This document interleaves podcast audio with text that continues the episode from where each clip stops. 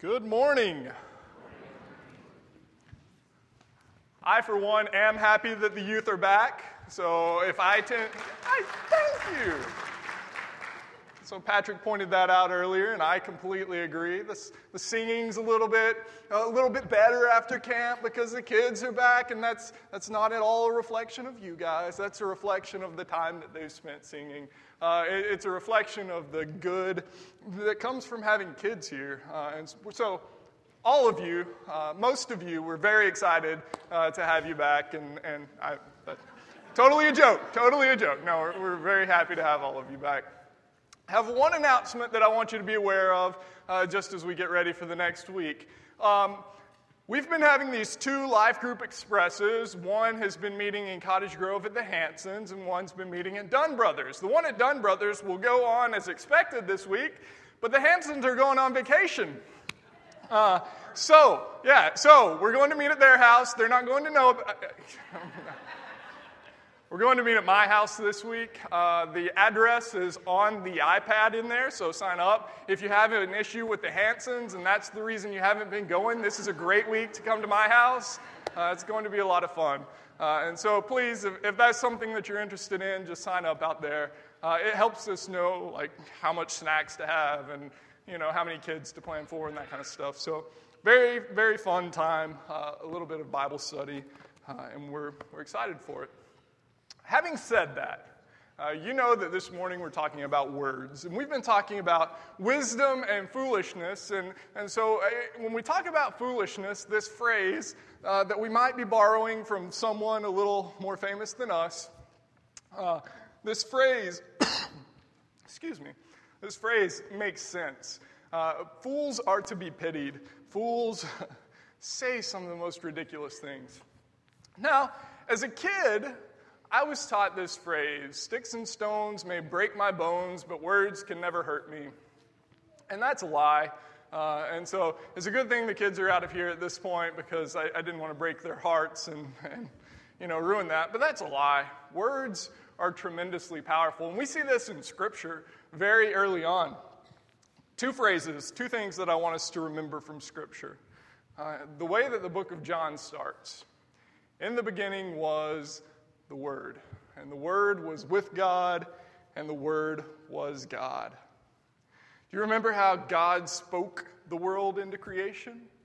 He didn't wave a magic wand. He didn't just think it into creation, but it was by His very word, by, by the spoken word, that the world was brought into being. Words are powerful. If you don't think words are powerful, I want to have a little test real quick. This is just a test. These words by themselves typically mean nothing, but, but these words right now mean a lot. I'm going to offer a word or phrase, and I want you to, to kind of introspectively assess how these words make you feel. So, here are a series of words Radical Islam. Islam is a religion of peace. Make America Great Again. I'm with Hillary. Black Lives Matter. Blue Lives Matter. Murder. Self defense. Dallas Cowboys Super Bowl champs.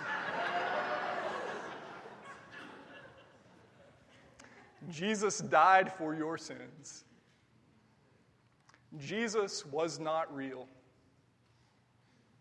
I love you. I don't love you anymore. God hates the world. God loves the world. Words make us feel. Words make us feel.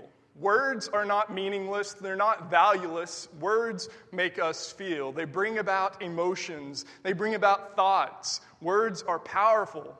And I would imagine that some of those words probably hit you pretty hard. I would imagine that for most of us, some of those words either resonated and some of those words stung because words matter. There's a guy named Roy Williams, and I don't think it's a basketball coach, but it could be. He might be this smart. I don't know. But he has this quote that I've just came across this week, and I thought it was too good. Words start wars and end them. They create love and choke it. They bring us to laughter and joy and tears. Words cause men to willingly risk their lives, their fortunes, and their sacred honor. Our world as we know it revolves on the power of words. Just simple words, combination of vowels and consonants, simple utterances. Our words as we know them, the words that we speak, are tremendously important. We can be wise with our words, or we can be extremely foolish with our words, and either way, both have consequences. And so, as I was thinking about that this, this week, and I was thinking through how much words matter, there were two questions that I thought of that I, that I think we need to answer this morning. And so, the first question is this What do we do when we say foolish things? Because we're going to. That's the secret. We're going to say foolish things. So, what do we do in response to that? But, but a second question is equally important. What can we do before we say foolish things? What can we do before we say these? So, question number one What do we do when we say something foolish? Do you ever put your foot in your mouth? And I mean that figuratively. So, if any kids are in here trying to do that, that's not what I mean. But it's a figure of speech means that, meaning that you just try to stop yourself, but you're not quite able to. There's this comedian that, that I had this friend named Logan who was really into this comedian. His name was Brian Regan, uh, and some of you know who that is. He's super funny. Uh, but when I was in high school, Brian Regan released this uh, album of jokes, I guess. And, and there's one joke where he goes into a grocery store. He's in the grocery store, he sees this woman, and he walks up to her and he says, When's that baby due? And her response is, What baby? and so he goes on to tell about how he tries to talk about the baby panda at the zoo and you know, you know, try to cover it up. But nobody's buying it. Nobody's buying it. We say foolish things sometimes, and that's, that's a comical version. That, that's lighthearted, but we do say foolish things. And the first thing that we need to do when we say something foolish is simply this and this is the hardest. Realize that you said something foolish. Right? You know, that seems like common sense. Like, I, oh, I know I said something foolish, but sometimes we don't. Like sometimes we think we said the smartest thing in the world. We, we think, oh, that was a brilliant insight. And it was extremely foolish because we don't see ourselves as fools. We think we're wise, we think we're smart. So I came up with a few ways to check you know it was foolish if. Okay, and, and here are just three, and I'm going to ask you for your input in a minute, so, so be thinking about this. You know it was foolish if they roll their eyes, right?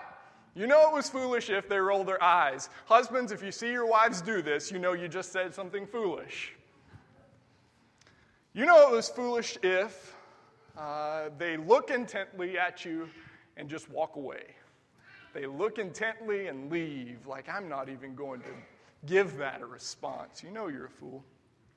And finally, you know it was foolish if you get punched in the jaw. It's dead giveaway every time. Proverbs uh, chapter 18, verses 6 and 7 say this A fool's lips bring strife, and a fool's mouth invites a flogging. The mouths of fools are their ruin, and their lips a snare to themselves. First thing you have to do after you've said something foolish is come to the realization that you've said something foolish. After that, there's a second thing, and, and this is one that the Proverbs talk quite a bit about. It's called coming to your senses. And coming to your senses is not simply the realization that, that you said something that was foolish, but it's recognizing that there are ramifications for saying something foolish. Proverbs chapter 28, verse 13 says, No one who conceals transgressions will prosper, but one who confesses and forsakes them will obtain mercy. Proverbs 25, verse 12 says, Like a gold ring or an ornament of gold is a wise rebuke to a listening ear. Proverbs 27, verse 5 Better is open rebuke than hidden love. Some of you are able to come to your senses on your own because you are wise, but some of us need somebody else to put us in our place every now and then. This is something that Patrick talked about a few weeks ago, and I, I, think it bears repeating. You need people in your life who don't just tell you what you want to hear, who tell you what you need to hear. You need people in your life who don't simply say yes to everything that you say, but who actually offer you challenges to be better, to not say that foolish thing again, who, who point it out to you, that say that was foolish and you should feel bad about that. One of the things that I've become more and more aware of in my life is that there is this need of confession. And, and we're going to talk about confession. Confession for the third part Uh, of this, this idea of what we need to do when we say something foolish. But I, am going to go ahead and offer you a sub challenge to the major challenge that I'm offering this week. The sub challenge is this I, I dare you, I, I challenge you to confess a sin to someone this week. Not, not simply on your own, not simply, you know, oh yeah, I've done something bad, so I'm, I'm going to feel bad about it. That's not, that's not what confession is. Confession's really important. James chapter 5, verse 16 says this Confess your sins to one another, pray for one another so that you may be healed. Martin Luther, who started the Protestant Reformation in the 1500s, he said this When I admonish you to confession, I am admonishing you to be a Christian. Those aren't two separate things. It's not like, hey, confession's just something that, that, that's kind of important. No, confession is part of who we are. You see, we, we believe that we are a congregation of saints here, and I, I totally believe that. I believe you're all great and godly people, but you're also a congregation of sinners, and I'm right there with you. There's always need for confession. So the challenge is to leave behind kind of the way we view ourselves, and because we know we're far from perfect. And just so we're clear about what this will look like, confession has three aspects to it. And if you're taking notes, this would be a good one to, to focus on because we talk about confession sometimes and it's an abstract idea. But historically, confession has had three components to it. The first one is examination, and this is something you can do on your own or something somebody can help you do. But examination has to happen. You have to actually know that you have sinned. You have to know that you have been foolish. You have to come to the realization, and you can't do that if you don't ever think about it. Second thing is sorrow, and that one feels weird. I'm telling you to be sorrowful. But sorrow is necessary.